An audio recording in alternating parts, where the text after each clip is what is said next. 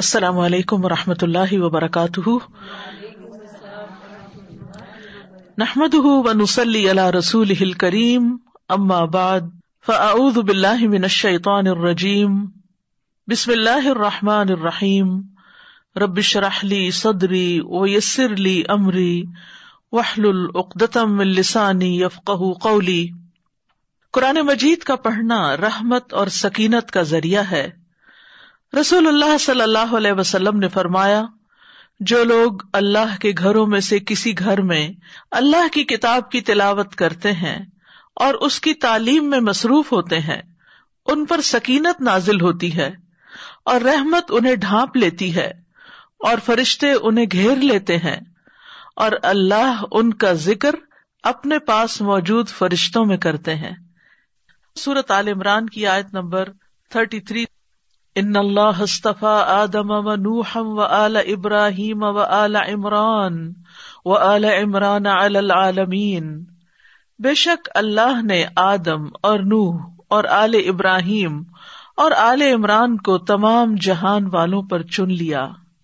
آدم علیہ السلام کو اللہ سبحانہ وتعالی نے اپنے ہاتھ سے پیدا کیا، ان کو سب سے پہلا انسان ہونے کا شرف بخشا، ان کی توبہ قبول کی، ان کو جنت میں ٹھہرایا، ان کو نبی بنایا۔ پھر نوح علیہ السلام آدم ثانی، کیونکہ نوح علیہ السلام سے پھر باقی انسانوں کی اولاد چلی۔ آل ابراہیم، آل ابراہیم میں رسول اللہ صلی اللہ علیہ وسلم بھی آتے ہیں، اور اس کے ساتھ ساتھ بنی اسرائیل کے جتنے انبیاء ہیں۔ وآل عمران، اور آل عمران کو بھی، جس کا ذکر انشاءاللہ ابھی ہم پڑھیں گے، جس میں مریم علیہ السلام اور عیسیٰ علیہ السلام آتے ہیں۔ ان سب کو اللہ نے چن لیا۔ کن پر چن لیا؟ علی العالمین، جہان والوں پر۔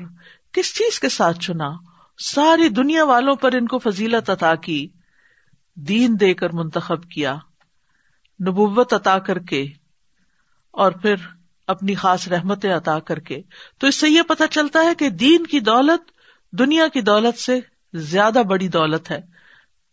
حدیث میں آتا ہے، مَن یرد اللہ بہ خیراً یفقہہ فی الدین، جس کے ساتھ اللہ بھلائی کا ارادہ کرتا ہے اس کو دین کی سمجھ عطا کر دیتا ہے۔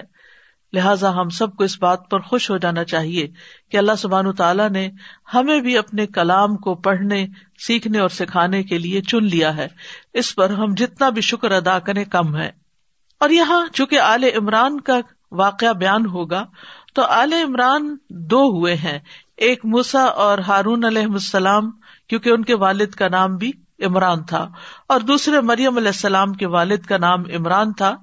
اکثر مفسرین کے نزدیک یہاں دوسرے عمران مراد ہیں، یعنی ان کے خاندان کو اللہ تعالیٰ نے بلند درجہ عطا کیا مریم علیہ السلام اور ان کے بیٹے عیسیٰ علیہ السلام کی وجہ سے۔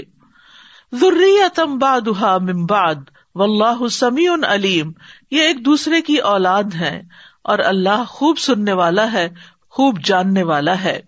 یعنی ایک دوسرے کی مدد کے لحاظ سے بھی ایک دوسرے کے مددگار ہیں، اور نسب کے لحاظ سے بھی ایک دوسرے کی اولاد ہیں، کیونکہ سب آدم علیہ السلام سے پیدا ہوئے۔ نوح علیہ السلام آدم علیہ السلام کی اولاد میں سے ہیں، اور پھر ابراہیم علیہ السلام نوح علیہ السلام کی اولاد میں سے، اور پھر آل عمران، اور پھر باقی پیغمبر بھی، اور آج تک دنیا میں جو سلسلہ چل رہا ہے۔ اذ قالت امرأة عمران رب انی نذرت لک ما فی بطنی محررا فتقبل منی انک انت السمیع العلیم۔ یاد کرو جب عمران کی بیوی کہنے لگی کہ اے میرے رب، بے شک میں نے تیرے لیے نظر مانی ہے کہ جو بھی میرے پیٹ میں ہے وہ دنیا کے کام سے آزاد ہوگا، پس تو مجھ سے قبول کر لے، بے شک تو ہی خوب سننے والا، خوب جاننے والا ہے۔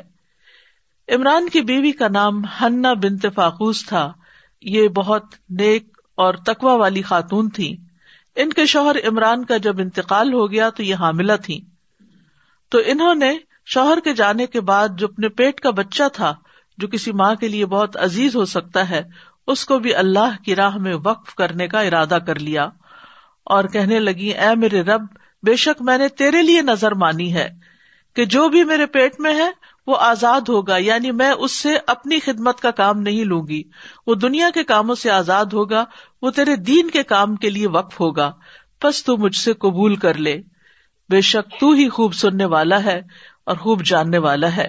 تو بہرحال اس طرح عمران کی بیوی یعنی حضرت حنا نے اپنے بچے کے مستقبل کے لیے پلاننگ کر لی کہ وہ اس کو عبادت کے لیے خالص کریں گی اور عبادت خانے کا خادم بنائیں گی اور دنیا کے کاموں سے آزاد کر دیں گی۔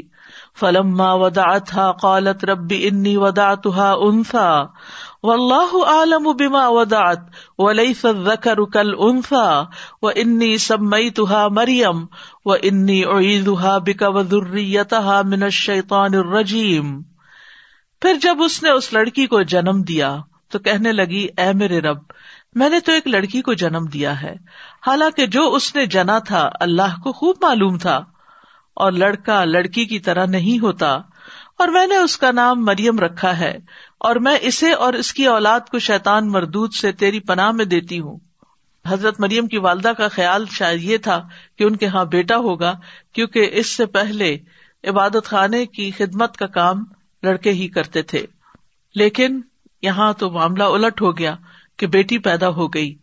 تو پریشان ہوئی، کہنے لگی، اے میرے رب، اب کیا کروں، یہ تو بیٹی پیدا ہو گئی ہے۔ حالانکہ اللہ سبحانہ تعالیٰ کو خوب پتا تھا، جب وہ نظر مان رہی تھی اس وقت بھی پتا تھا کہ یہ بیٹی پیدا ہوگی، اور پھر لڑکا لڑکی کی طرح نہیں ہوتا، یعنی اس لڑکی سے جو کام لیا جانا ہے وہ کوئی لڑکا نہیں کر سکتا۔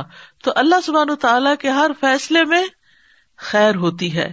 عام طور پر جن گھرانوں میں لڑکیاں پیدا ہو جاتی ہیں عموماً وہ پریشان ہو جاتے ہیں اور سمجھتے ہیں شاید ان کے ساتھ کوئی زیادتی ہوئی ہے، اور وہ خوشی منانے کی بجائے دور قدیم سے ہی غمزدہ ہو جاتے ہیں۔ لیکن ہمیشہ اللہ کی دین پر انسان کو راضی رہنا چاہیے۔ اللہ سبحانہ وتعالی لڑکا دے یا لڑکی دے، یہ اللہ کی دین ہے، اس پر شکر ادا کرنا چاہیے، اور اس کو ایک امانت سمجھ کر اس کی صحیح تعلیم و تربیت کرنی چاہیے، اور اس کو اللہ کا بندہ بنانے کی فکر کرنی چاہیے، نہ کہ اس بات کی فکر کہ یہ ہماری دنیا میں کتنا مددگار ہوگا۔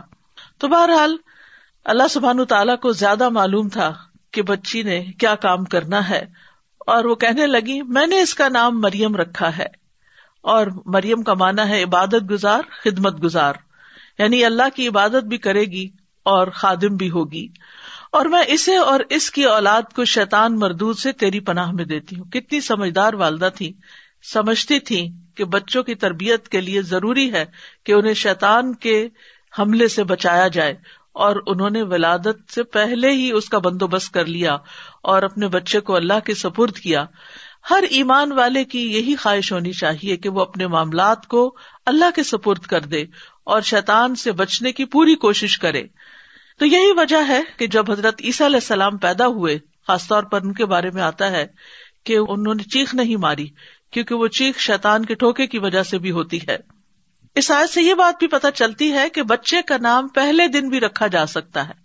عام طور پر ساتویں دن کی بات کی جاتی ہے کہ ساتویں دن اس کا عقیقہ ہو، اس کا نام رکھا جائے، لیکن پہلے دن، حتیٰ کہ پیدائش سے پہلے بھی اگر کوئی نام سلیکٹ کر کے رکھ لیتا ہے، پلان کر کے رکھ لیتا ہے، تو اس میں بھی کوئی حرج کی بات نہیں، کیونکہ یہاں پر انہوں نے ساتویں دن کا انتظار نہیں کیا اور کہا کہ میں نے اس کا نام مریم رکھ دیا ہے۔ اور یہاں چونکہ والد نہیں تھے اس لیے والدہ نے ہی نام رکھ دیا، ورنہ یہ کہ دونوں کے مشورے سے ہی نام رکھا جانا چاہیے تاکہ کوئی بھی لیفٹ آؤٹ اپنے آپ کو فیل نہ کرے۔ اسی طرح ہم حدیث میں بھی دیکھتے ہیں کہ حضرت ابراہیم جب پیدا ہوئے تو رسول اللہ صلی اللہ علیہ وسلم نے فرمایا، آج رات میرے گھر بچہ پیدا ہوا ہے اور میں نے اپنے باپ ابراہیم کے نام پر اس کا نام ابراہیم رکھا ہے۔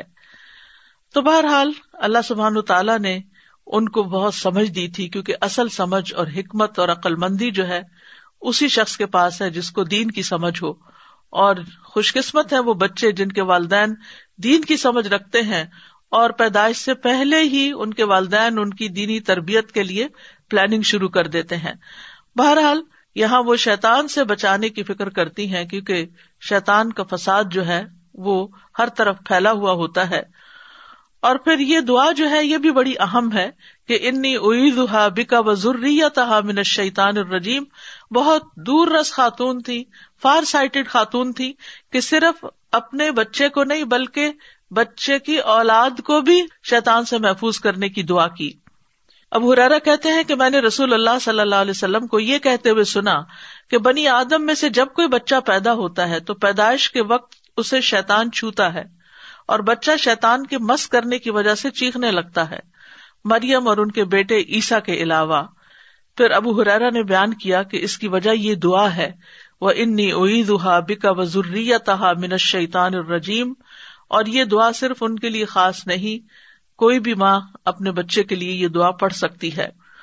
اور پھر ہمارے دین نے ہمیں ولادت سے پہلے ہی شیطان سے حفاظت کی دعا پڑھنے کی ترغیب دی ہے۔ ابن عباس کہتے ہیں کہ نبی صلی اللہ علیہ وسلم نے فرمایا، جب تم میں سے کوئی اپنی بیوی سے صحبت کرے تو کہے کہ بسم اللہ اللہم جنبنا الشیطان و جنب الشیطان ما رزقتنا، اللہ کے نام کے ساتھ ہمیں شیطان سے بچا اور شیطان کو اس چیز سے دور رکھ جو اس کے نتیجے میں ہمیں عطا فرمائے۔ تو فرمایا کہ ان دونوں کو جو اولاد ملے گی اسے شیطان نقصان نہیں پہنچا سکتا۔ فَتَقَبَّلَهَا رَبُّهَا بِقَبُولٍ حَسَنٍ وَأَنبَتَهَا نَبَاتًا حَسَنًا وَكَفَّلَهَا زَكَرِيَّا كُلَّمَا دَخَلَ عَلَيْهَا زَكَرِيَّا الْمِحْرَابَ وَجَدَ عِندَهَا وَجَدَ عِندَهَا رِزْقًا قَالَ يَا مَرْيَمُ أَنَّى لَكِ هَذَا قَالَتْ هُوَ مِنْ عِندِ اللَّهِ إِنَّ اللَّهَ يَرْزُقُ مَن يَشَاءُ بِغَيْرِ حِسَابٍ۔ پھر اس کے رب نے اسے اچھی طرح قبول کر لیا، یعنی جو نظر انہوں نے مانی تھی اخلاص کے ساتھ مانی تھی اور رب نے قبول کیا، اور انہیں دنیا میں ہی بتا دیا کہ ان کی نظر قبول ہو گئی۔ یعنی ہم سب اپنی عبادت کرتے ہیں تو ہمیں فکر ہوتی ہے کہ پتہ نہیں ہماری عبادت قبول ہوئی یا نہیں، ہماری دعا قبول ہوئی یا نہیں، ہماری نظر قبول ہوئی یا نہیں، لیکن اللہ سبحانہ وتعالیٰ نے ان کی نظر قبول کر لی اور اس کی بہت اچھی پرورش کی۔ یعنی پرورش ایک تو ماں باپ کرتے ہیں، لیکن ماں باپ اللہ کی توفیق سے کرتے ہیں، اس لیے یہاں پر اللہ سبحانہ و تعالیٰ اس پرورش اس تربیت کو اپنی طرف منسوب کر رہے ہیں۔ اور زکریا کو اس کا کفیل بنا دیا، کیونکہ جب حضرت حنا اپنی بچی کو ہیکل میں لے کر گئیں تو پہلے تو انہوں نے انکار کیا کہ یہاں کسی لڑکی کو نہیں رکھا جاتا، لیکن جب انہوں نے اپنے کچھ خواب وغیرہ سنائے تو اس پر ان سب کو شوق ہوا اس بات کا کہ وہ ان کی کفالت کریں۔ اور ویسے بھی ان کے والد جو تھے حضرت مریم کے حضرت عمران جو تھے وہ بہت نیک انسان تھے اور وہ بھی عبادت گزار تھے، تو جانے پہچانے تھے، وہ کوئی نامعلوم خاتون بچہ لے کر وہاں نہیں آ گئی تھی۔ تو بہرحال اس پر پھر ہر ایک کو یہ شوق ہوا کہ وہ حضرت مریم کی کفالت کرے، قرعہ ڈالا گیا تو نام حضرت زکریا کے نکلا جو کہ ان کے سگے خالو تھے۔ جب کبھی زکریا اس پر محراب میں داخل ہوتا، یعنی وہ کمرہ جہاں پر وہ عبادت کرتی تھی رہتی تھی، اس کے پاس رزق پاتا۔ یہ رزق دو طرح کا ہے، ایک حصی اور ایک مانوی۔ حصی رزق میں کہا جاتا ہے کہ بے موسم کے پھل بھی ان کے پاس ہوتے تھے، اور دوسرا رزق یعنی اللہ سبحانہ تعالیٰ کی طرف سے انہیں جو تائید اور عبادت کی توفیق تھی اور جو ان کا اطمینان تھا اور جو ان کے پاس صحیفے وغیرہ تھے علم کا رزق، وہ سب بھی مراد ہے اس سے۔ وہ کہتا، اے مریم یہ تیرے لیے کہاں سے آیا ہے؟ تو راجے رائے یہی بتائی جاتی ہے کہ اس سے مراد وہ پھل اور وہ رزق ہے جو خود بخود ان کے پاس پہنچ جاتا تھا بغیر کسی انسان کے لائے۔ وہ کہتی، یہ اللہ کے پاس سے ہے، بے شک اللہ جسے چاہتا ہے بے حساب رزق دیتا ہے۔ تو بہرحال اللہ سبحانہ تعالیٰ نے اس ماں کے خلوص کو اس طرح قبول کیا کہ ان کی ساری ضروریات کا بھی بندوبست کر دیا، ان کو بہترین کفالت دی کیونکہ باپ نہیں تھے، ان کو بہترین رزق دیا، اور پھر ان کو دین کی سمجھ دی۔ کیونکہ بعض اوقات یہ بھی ہوتا ہے کہ کچھ والدین اپنے بچوں کے لیے شوق رکھتے ہیں کہ وہ دین کی طرف آئیں، ان کے لیے نظر بھی مانتے ہیں کہ ان کو حافظ بنائیں گے، عالم بنائیں گے، لیکن بچے بڑے ہو کر انکار کر دیتے ہیں۔ تو یہ بھی کتنی سعادت کی بات ہے کہ اللہ سبحانہ تعالیٰ نے اس بچی کو اس طرح قبول کیا کہ اس کو عبادت کی اور اس ماں کے جو خواب تھا اس کو پورا کرنے کی توفیق بھی دی۔ وَأَنبَتَهَا نَبَاتًا حَسَنًا، یعنی انہیں بہترین آداب اور اخلاق بھی سکھائے اور اسباب قبولیت کو ان کے لیے آسان کر دیا، نیک بندوں کی رفاقت عطا کی، ایسی جگہ عطا کی کہ جہاں دن رات عبادت ہوتی تھی، اور انہوں نے نیکی، علم اور دین کو سیکھا۔ تو یہ ساری چیزیں جو تھیں وہ حضرت مریم کے لیے بہت بڑی نعمت تھیں۔ ہنالک دعا زکریا ربہ قال رب ھب لی من لدنک ذریۃ طیبہ انک سمیع الدعاء. وہی زکریا علیہ السلام نے اپنے رب سے دعا کی، کہا اے میرے رب مجھے اپنے پاس سے پاکیزہ اولاد عطا کر، بے شک تو دعا کا خوب سننے والا ہے. زکریا علیہ السلام جو کہ بہت ایجڈ ہو چکے تھے، بوڑھے ہو چکے تھے، اور ان کی اہلیہ بھی جو حضرت حنا کی بہن تھی وہ بھی بہت عمر رسیدہ ہو چکی تھی، لیکن اپنے رب سے مایوس نہیں تھی. ان کے ہاں بچہ نہیں ہوا تھا، لیکن جب حضرت مریم کے پاس ایسا رزق پایا، ایسی ان کی عزت دیکھی کہ کس طرح اللہ نے ان کو قبول کیا ہے، تو ان کے اندر بھی ایک جوش پیدا ہوا. اس جوش میں انہوں نے دعا کی، کیونکہ بعض اوقات ہماری دعائیں بڑی ٹھنڈی ٹھنڈی ہوتی ہیں اور ان کی قبولیت بھی شاید پہ ٹھنڈی ہی ہوتی ہے، لیکن بعض اوقات ہمارا دل بھر آتا ہے، ہمارے اندر ایک جذبہ پیدا ہو جاتا ہے، ہم رو پڑتے ہیں دعا میں، ہم گر پڑتے ہیں سجدے میں، تو ایسی دعاؤں کی قبولیت جلد ہو جاتی ہے. پھر تو یہاں پر اللہ سبحانہ تعالیٰ نے ان کی دعا کو سن لیا. ہنالک there and then دعا زکریا، انہوں نے دعا کی اور کہا اے میرے رب مجھے اپنے پاس سے پاکیزہ اولاد عطا کر، یعنی اپنی رحمت سے. میرے پاس تو کوئی سبب ہی نہیں، میرے پاس تو کوئی طریقہ ہی نہیں کہ میں اپنی اولاد پیدا کر سکوں، تو اپنے پاس سے دے. اور ذریۃ طیبہ مانگی. یاد رکھیے صرف اولاد کی دعا نہیں کرنی چاہیے کہ اللہ تعالیٰ تمہیں اولاد دے، بلکہ صالح اولاد کی دعا کرنی چاہیے، ذریۃ طیبہ کی دعا کرنی چاہیے، کیونکہ نیک اولاد جو ہے وہ انسان کے لیے آنکھوں کی ٹھنڈک ہوتی ہے، صدقہ جاریہ ہوتی ہے. تو اللہ سبحانہ تعالیٰ دعاؤں کا سننے والا ہے. انک سمیع الدعاء، بے شک تو دعائیں سنتا ہے. فنادت الملائکۃ وهو قائم یصلی فی المحراب ان اللہ یبشرک بیحییٰ مصدقا بکلمۃ من اللہ وسیدا وحسورا وحسورا ونبیا من الصالحین. تو فرشتوں نے اس کو پکارا جب وہ محراب میں کھڑا نماز پڑھ رہا تھا کہ اللہ تجھے یحییٰ کی خوشخبری دیتا ہے، جو اللہ کی طرف سے ایک کلمہ یعنی عیسیٰ علیہ السلام کی تصدیق کرنے والا ہوگا، اور سردار اور نہایت پاک باز اور صالحین میں سے ایک نبی ہوگا. تو بہرحال فنادت، فا یہاں اس بات کی طرف اشارہ کر رہی ہے کہ جلد ہی جلد ہی فرشتوں نے اس کو آواز دے کر خوشخبری سنا دی، جبکہ وہ نماز کی حالت میں تھے. یعنی سبحان اللہ، نماز کی حالت میں تو انسان اللہ سبحانہ تعالیٰ کی طرف متوجہ ہوتا ہے. تو اس لیے بعض علماء یہ کہتے ہیں کہ یہاں یصلی سے مراد دعا کر رہے تھے، یعنی the moment he was praying، جب وہ دعا کر ہی رہے تھے. یصلی یعنی یصلون علی النبی، درود شریف کے لیے بھی آتا ہے، وہ بھی دعا ہے. تو اسی حالت میں ہی ان کو آواز آ گئی. اور فی المحراب، محراب بھی ظاہر حضرت مریم جس محراب میں عبادت کرتی تھی وہیں پر حضرت زکریا علیہ السلام تھے، تو وہاں انہوں نے دعا کی تو اللہ تعالیٰ نے فرشتوں کے ذریعے ان کو خوشخبری دی اور نام بھی ساتھ بتا دیا. ابھی ہم بات کر رہے تھے کہ پہلے دن نام رکھ سکتے ہیں، ابھی بچہ وجود میں بھی نہیں آیا، یعنی ماں کے پیٹ میں حمل بھی نہیں ٹھہرا اور اس کا نام رکھ دیا گیا، اور یہ نام اللہ سبحانہ تعالیٰ نے رکھا. اس سے بڑی خوش قسمتی کی بات کیا ہو سکتی ہے. مصدقا بکلمۃ من اللہ، اور ان کا ایک خاص کام بھی بتایا گیا کہ یہ اللہ کے کلمے یعنی عیسیٰ علیہ السلام جو کہ والد کے ذریعے پیدا نہیں ہوئے بلکہ اللہ سبحانہ تعالیٰ کے کلمہ کن کے ذریعے پیدا ہوئے ہیں، ان کی یہ تصدیق کریں گے، یعنی ان کے مددگار ہوں گے. وسیدن، اور سردار ہوں گے. تو یاد رکھیے یحییٰ علیہ السلام نبی تھے، لیکن عیسیٰ علیہ السلام کو اللہ تعالیٰ نے رسول بنا کر بھیجا تھا اور ان کو کتاب عطا کی تھی، اور یہ یحییٰ علیہ السلام حضرت عیسیٰ کے مددگار تھے. اور سردار ہوں گے یعنی بڑی شان والے ہوں گے اور نہایت پاک باز ہوں گے، کیونکہ دنیا میں جس کو سرداری ملتی عام طور پر تو وہ اتھارٹی جو ہے وہ کرپشن کا باعث بھی بن جاتی ہے، لیکن یحییٰ علیہ السلام بہت پاکیزہ ہوں گے اور صالحین میں سے ایک نبی ہوں گے. تو بہرحال وہ سردار بھی تھے، وہ متقی بھی تھے، باعزت شخص بھی تھے، فقیہ بھی تھے اور مومنوں کے سردار تھے.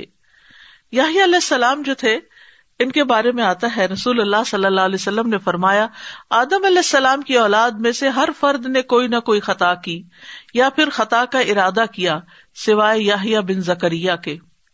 ان کی خاص تعلیمات میں اللہ سبحانہ تعالی کی طرف بلانا اور اس کے ساتھ ساتھ شرک سے بچنے کی تلقین، نماز کا حکم، روزوں کا حکم، صدقے کا حکم اور اسی طرح کثرت کے ساتھ اللہ کا ذکر کرنے کا حکم انہوں نے اپنے لوگوں کو دیا. قال رب انا یکون لی غلام وقد بلغنی الکبر وامرأتی عاقر قال کذالک اللہ یفعل ما یشاء. اس نے کہا اے میرے رب، میرے ہاں لڑکا کیسے پیدا ہوگا جبکہ مجھے بڑھاپا آ پہنچا ہے اور میری بیوی بھی بانجھ ہے. فرشتے نے کہا اسی طرح اللہ کرتا ہے جو چاہتا ہے. تو زکریا علیہ السلام نے دعا تو کر لی، اس کے بعد ان کی قبولیت یعنی کہ وہ کنفرمیشن بھی آ گئی کہ دعا قبول ہو گئی ہے، لیکن وہ اس سارے یکا یک اور فوری فوری تبدیلی کے اوپر اتنے حیران تھے کہ یہ پاسبل کیسے ہے. جیسے ابراہیم علیہ السلام نے کہا تھا کہ یعنی اے اللہ تو مردوں کو کیسے زندہ کرتا ہے، کہا کہ کیا تجھے یقین نہیں؟ کہا یقین ہے. وَلَٰكِن لِّيَطْمَئِنَّ قَلْبِی. تو یہاں بھی زکریا علیہ السلام دل کے اطمینان کے لیے پوچھ رہے ہیں، ورنہ انہیں رب کی بات پر تو یقین تھا. اور پھر اپنی حالت بھی بتائی، وَقَدْ بَلَغَنِیَ الْكِبَرُ وَامْرَأَتِی عَاقِرٌ، میں بھی بوڑھا، میری بیوی بھی بانجھ. قَالَ كَذَٰلِكَ اللَّهُ يَفْعَلُ مَا يَشَاءُ. یہ اللہ کی طاقت، یہ اللہ کی قدرت. یعنی خود دعا کر کے خود ہی تعجب کر رہے ہیں کہ کیسے ہوگا، تو جواب ملا کہ اللہ جو چاہے کرتا ہے. قال رب اجعل لي آية قال آيتك ألا تكلم الناس ثلاثة أيام إلا رمزا واذكر ربك كثيرا وسبح بالعشي والإبكار. اس نے کہا اے میرے رب، میرے لیے کوئی نشانی مقرر کر دے، مزید یقین چاہتے ہیں. کہا تمہاری نشانی یہ ہوگی کہ تم تین دن تک لوگوں سے اشارے کے سوا کلام نہ کر سکو گے، اور اس دوران اپنے رب کا کثرت سے ذکر کرنا اور صبح شام اس کی تسبیح بیان کرتے رہنا.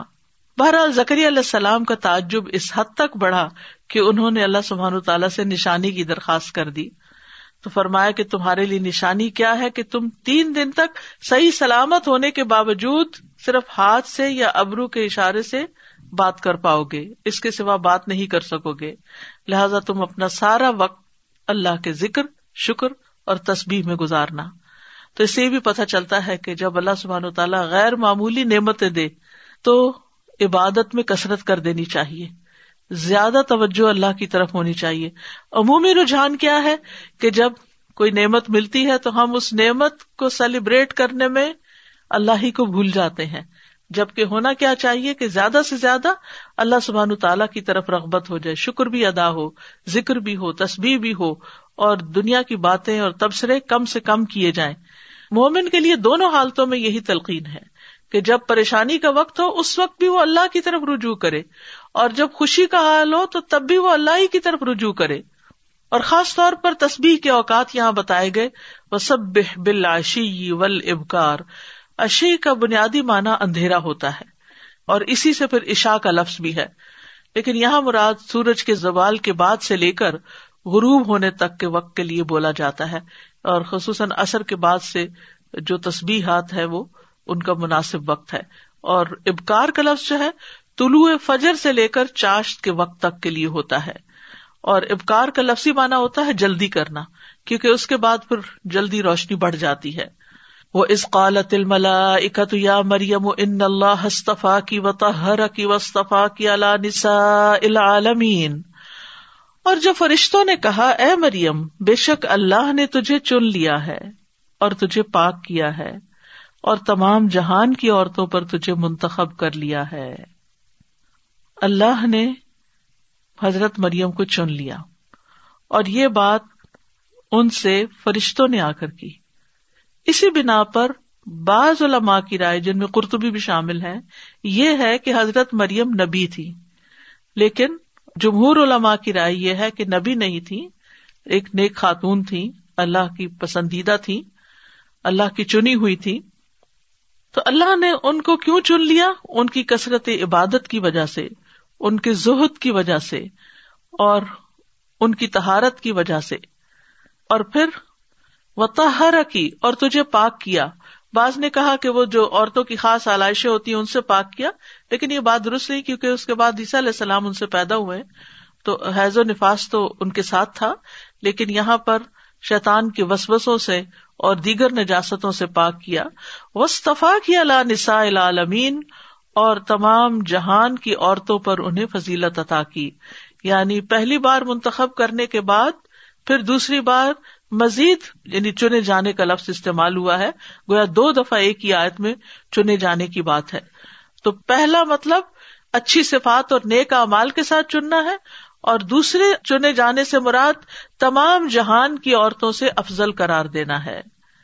ابو موسیٰ اشعری کہتے ہیں کہ رسول اللہ صلی اللہ علیہ وسلم نے فرمایا، مردوں میں بہت سے کمال کو پہنچے ہیں، لیکن عورتوں میں صرف مریم بنت عمران اور فرعون کی بیوی آسیہ با کمال ہوئی ہیں۔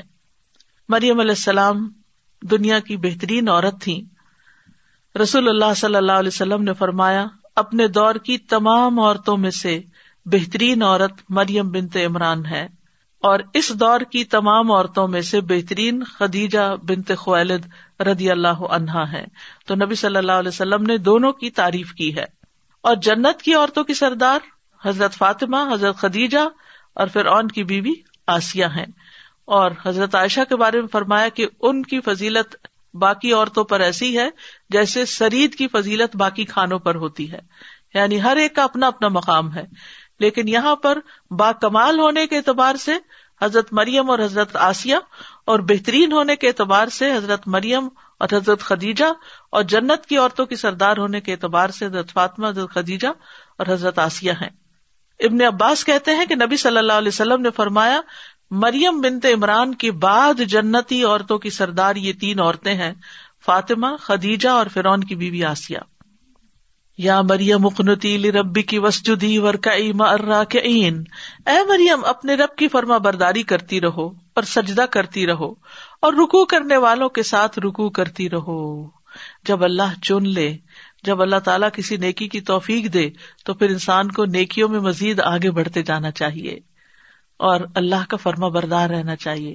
یہ نہیں کہ اللہ تعالیٰ دنیا میں انسان کو کوئی عزت عطا کرے اور انسان اس کا ایڈوانٹیج لیتے ہوئے شر کی طرف نکل جائے، نہیں، مزید فرما برداری اور مزید سجدے، سجدوں کی کثرت یعنی شکر ادا کرنے کا ذریعہ ہے یہ، اور رکوع کرنے والوں کے ساتھ رکوع کرتی رہو یعنی اجتماعی عبادت بھی۔ اور قنوت جو ہے وہ اطاعت پر ہمیشگی کے لیے آتا ہے، اور اس کو خشوع و خضوع کے ساتھ لازم کر لینا ہوتا ہے، یعنی دین میں اطاعت اور بھلائی پر دلالت کرتا ہے قناعت کا لفظ، اور ہر طرح کی اطاعت کے لیے بھی قنوت کا لفظ ہے، یعنی ایک جنرل معنوں میں بھی استعمال ہوتا ہے اور ایک ہمیشگی اور خشوع و خضوع کے ساتھ کی ہوئی عبادت کے لیے بھی۔ تو گویا مریم علیہ السلام سے کہا جا رہا ہے کہ اپنے رب کے لیے اخلاص اختیار کرو، اپنے رب کی اطاعت کو قائم رکھو، نماز میں لمبا قیام کرو اور عاجزی اور انکساری کے ساتھ اپنے رب کے لیے جھکتی رہو، کیونکہ رکوع جو ہے وہ خاص جھکنا، ہمبل ہونا، عاجزی اور انکساری کی علامت بھی ہے، اور عبادت سے غافل نہ ہونا۔ اللہ سبحانہ و تعالیٰ کی عبادت ہر حال میں کی جانی چاہیے، لیکن نعمت ملنے کے بعد اضافہ کر دینا چاہیے۔ جیسے جیسے اللہ تعالیٰ نعمتوں کو زیادہ کرتا ہے، احسانات زیادہ کرتا ہے بندوں پر، تو بندوں سے اتنی ہی عبادت کا تقاضا بھی زیادہ ہوتا ہے۔ اسی لیے یہاں پر حضرت مریم کو مزید عبادت کا حکم دیا گیا ہے۔ نبی صلی اللہ علیہ وسلم خوشی ملنے پر سجدہ شکر ادا کیا کرتے تھے۔ حضرت ابو بکرہ کہتے ہیں کہ نبی صلی اللہ علیہ وسلم کے پاس جب کوئی خوشی والی خبر آتی یا آپ کو کسی بات کی خوشخبری سنائی جاتی تو آپ فوراً اللہ کا شکر ادا کرنے کے لیے سجدے میں گر پڑتے، اور شکر گزار بننے کے لیے آپ لمبا قیام بھی کیا کرتے تھے۔